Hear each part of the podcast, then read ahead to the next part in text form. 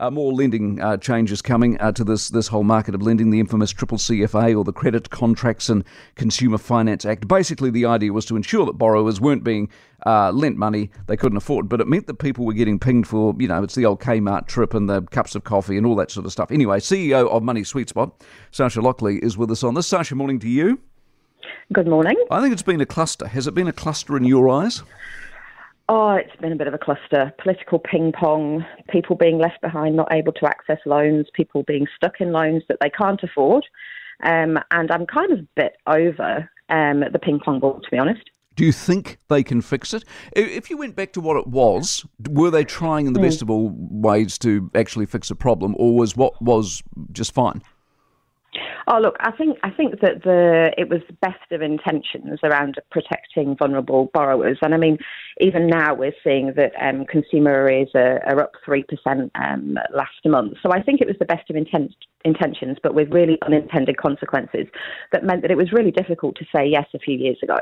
Um, you know, and putting um, a massive level of operational load on some of those finance companies and banks.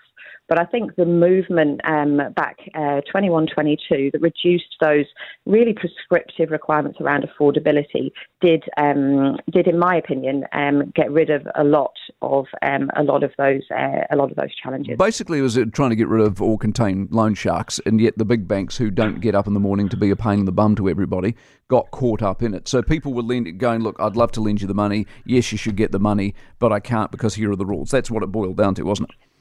Yeah, yeah, yeah. It did. It did boil down to that exactly because you know um, we need to make sure that um, people can afford to repay the loans, and having a really prescriptive requirements means that we kind of lose the flexibility of humanness, if you like, and it becomes more like a computer says no process. And we know that you know money and debt isn't you know a spreadsheet; it's actually understanding an individual's situation, really. Well, I hope that they get it sorted out once and for all. We'll um, talk to. Uh, uh, the minister in charge of all of this um, later on in the program in the Mike Hosking breakfast and see specifically what he's going to uh, work through here. Our money sweet spot, Sasha Lockley, with us this morning.